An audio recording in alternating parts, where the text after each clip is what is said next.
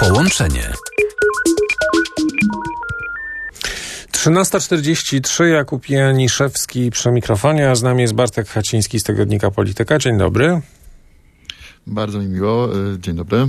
Mick Jagger kończy 80 lat dzisiaj i właściwie jakby się tak zastanowić nad jego biografią, to to jest swego rodzaju cud. tak bym zaryzykował. Tak, tak, można tak powiedzieć. E, szczególnie gdybyśmy rozmawiali na przykład w latach 80. albo 90., e, to byśmy powiedzieli, no niemożliwe.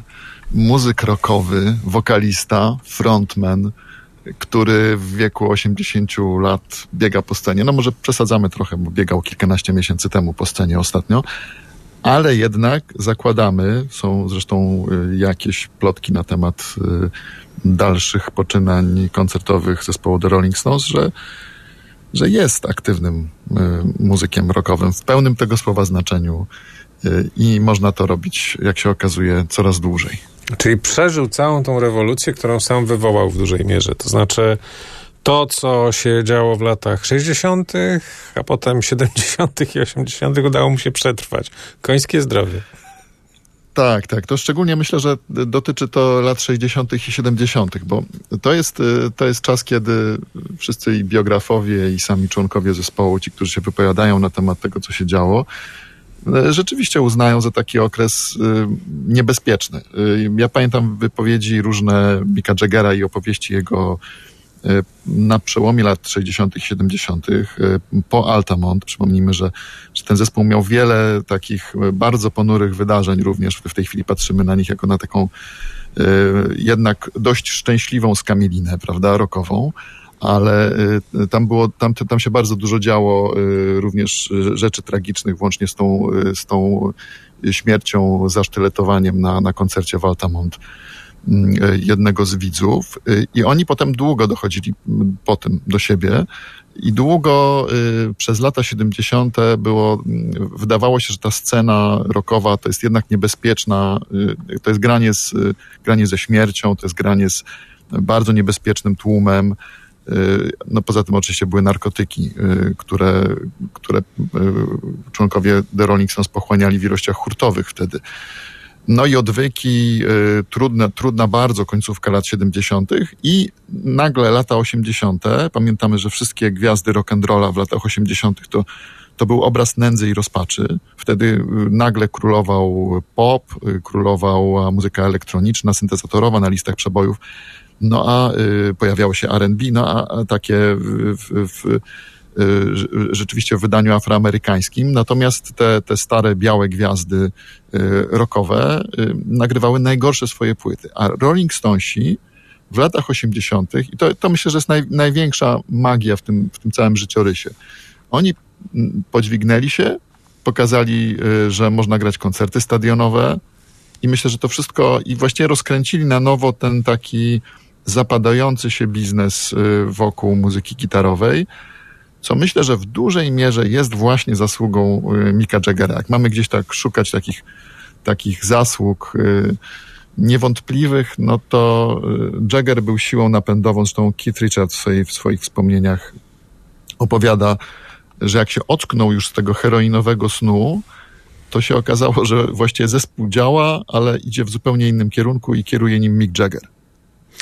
No właśnie, znaczy, ale może, może właśnie może odejdźmy na moment od tych biograficznych historii, które oczywiście w przypadku um, człowieka, powiedziałbym tak, w sędziwym wieku, choć nie wiem właściwie, czy osiemdziesiątka to dalej jest taki sędziwy wiek dzisiaj, um, to, to, robi wrażenie, zważywszy właśnie na tą przeszłość narkotykową, mi głównie o to chodziło, e, ale tak się zastanawiam nad tym, znaczy zastanawiam, no właśnie trudno Trudno się zabrać za taki temat, e, w, wypadku którego e, Mick Jagger i, i, i w ogóle Rolling Stones jest, no, no, są takimi trochę można powiedzieć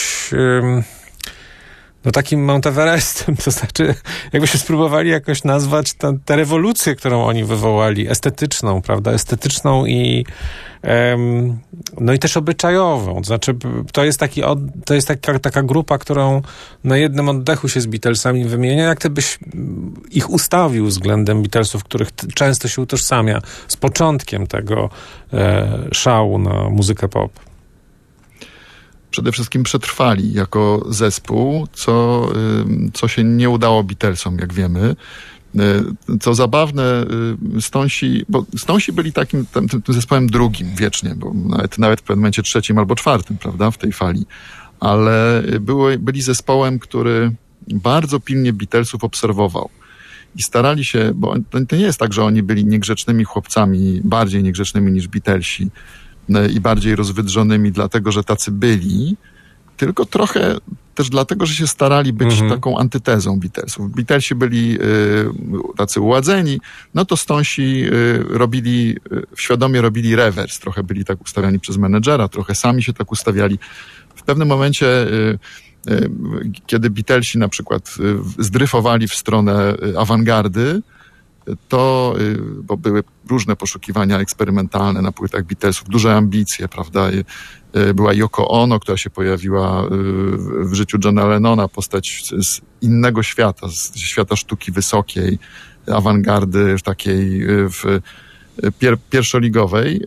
No i wtedy członkowie w zespole, w zespole The Rolling Stones komentowano to w ten sposób. No nie, nie, nie idźmy tą drogą. Byle tylko, byleśmy tylko, byle byśmy tylko nie zaczęli y, krzyczeć do jakiejś papierowej torby y, przez echo y, na taśmę, żeby, żeby nagrywać jakieś eksperymenty. My, my, my mamy być zespołem rock'n'rollowym. To ich w pewnym sensie utrzymało. To, to sprawiło, że się też nie zmieniali, bo to nie jest zespół, który podlega jakiejś szczególnej ewolucji, powiedzmy sobie. Do, do lat 70. tam się coś muzycznie działo, była reakcja na, na, na nawet na nurt disco w pewnym momencie, ale później to wróciło wszystko do, do normy. I to, co odkryli, to było właśnie to, że, że można jechać yy, na tej samej konwencji, z grubsza niezmiennej, pod warunkiem, że yy, gra się yy, że się całkowicie podporządkowuje temu, y, czego słuchacz od nas oczekuje i chce, czego od nas chce. Oczywiście z pewnymi wybrykami, y, takimi jak choćby niedawno y, stosunkowo wydana płyta ze standardami bluesowymi, bo oni naprawdę kochają bluesa i to nie jest, to nie jest żadna poza.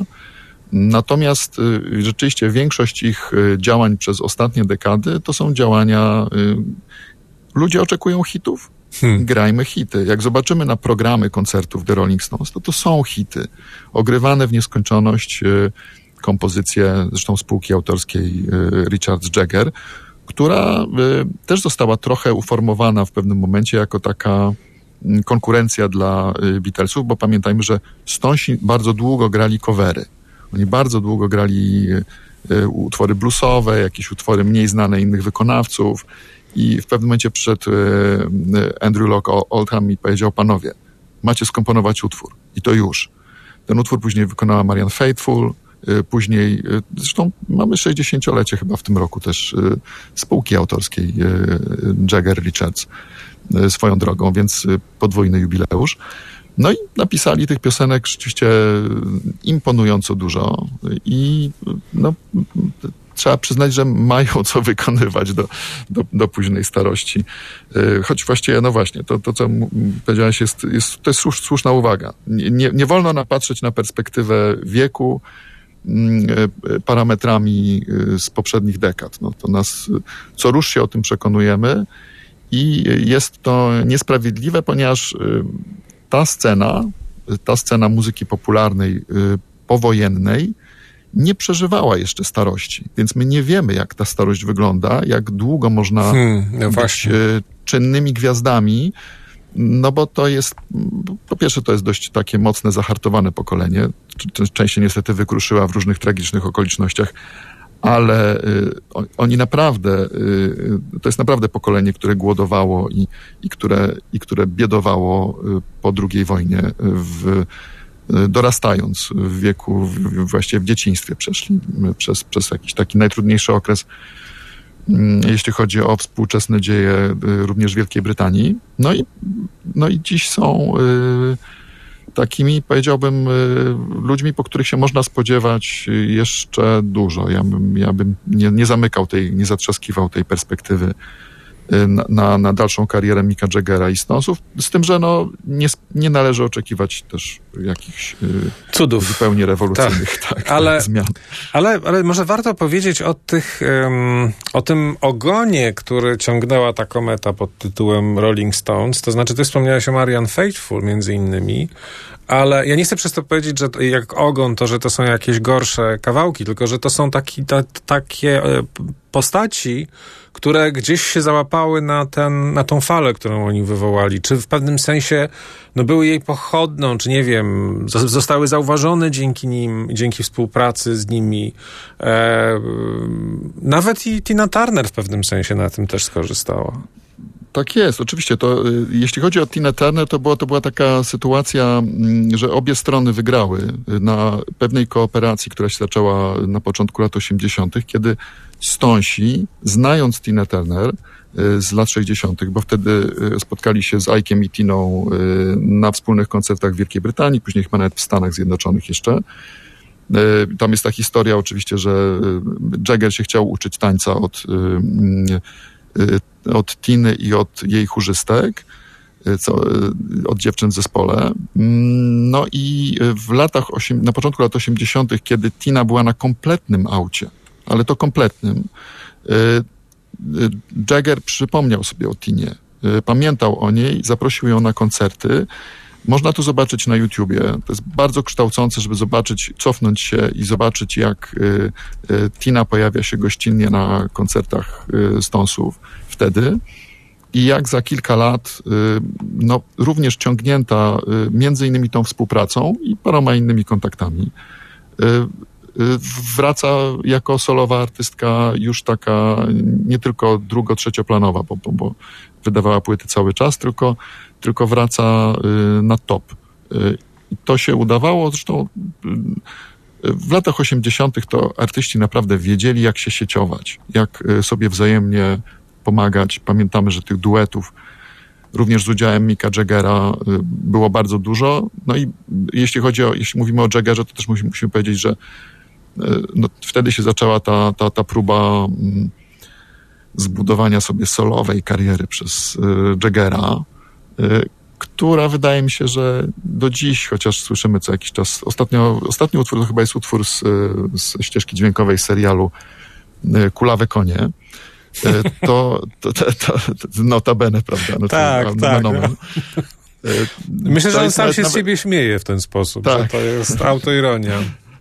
Trochę tak, trochę tak, tak myślę. To, y, to, to ta kariera jednak przebiegała w cieniu y, Stonesów y, i z perspektywy czasu wydaje mi się, że nawet płyty Kita Richardsa solowe są lepsze. No, lepiej się, bardziej się bronią, ale, ale lata 80. były specyficzne, potrzebowały ikon Jagger wszystko wyczuwał jako y, niedoszły absolwent y, London Economic School, bo moim zdaniem to, to czego się nie podejmuje, znaczy w jego, o czym się nie dyskutuje, w, y, mówiąc o nim, to jest to, że, że to jest taki twardy mm, gracz, poza tym, że ma talent niewątpliwie i jest niesłychanie pracowitym człowiekiem, jeśli chodzi o scenę muzyczną. Jest niesłychanie również sprytnym graczem Y, który wyczuwa pewne koniunktury rynkowe, y, który potrafi prowadzić przedsięwzięcie, y, które jest de facto korporacją, bo Rolling Stones to jest firma.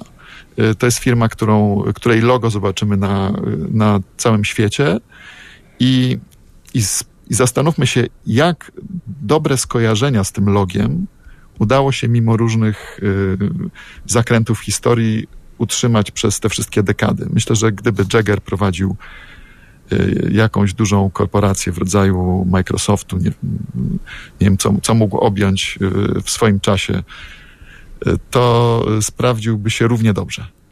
No warto chyba powiedzieć jeszcze o tym jego niezwykłym wizerunku, prawda, który był taki, tak to, co powiedziałeś, że jakby w od, odbiciu od tych grzecznych chłopców z gitarami i w garniturkach, nawet jeśli oni nie byli tak całkiem grzeczni, to to, co e, Jagger wprowadzał, no to był taki zwierzak z mapetów właściwie.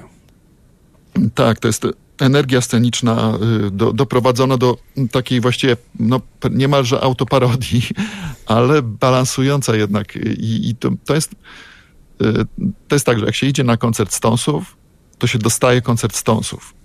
Tam nie ma chodzonego. Y, nie ma. Nie, ja przepraszam teraz bardzo wszystkich fanów, y, na przykład Igiego Popa, którego ja niezmiernie szanuję, cenię i w ogóle muzycznie jest pewnie równie ważny, y, co, co, co Stonsi, a może nawet pod pewnymi względami ważniejszy. Ale no, ten dziś schorowany już w, w pewnym wieku mm, również Iggy Pop chodzi po scenie i widać, że sprawia mu to ból. Y, po stąsach wytrenowanych y, i szczególnie Jaggerze oczywiście, to, bo to, te, te wszystkie historie o tym, że on ćwiczy, biega, tańczy i tak dalej. No dziecko WF-isty, co ma robić innego? Tak jest. Y, po nim nie widać tego bólu, nie widać tego znoju i, i to jest gdzieś tam fenomen w tym wszystkim.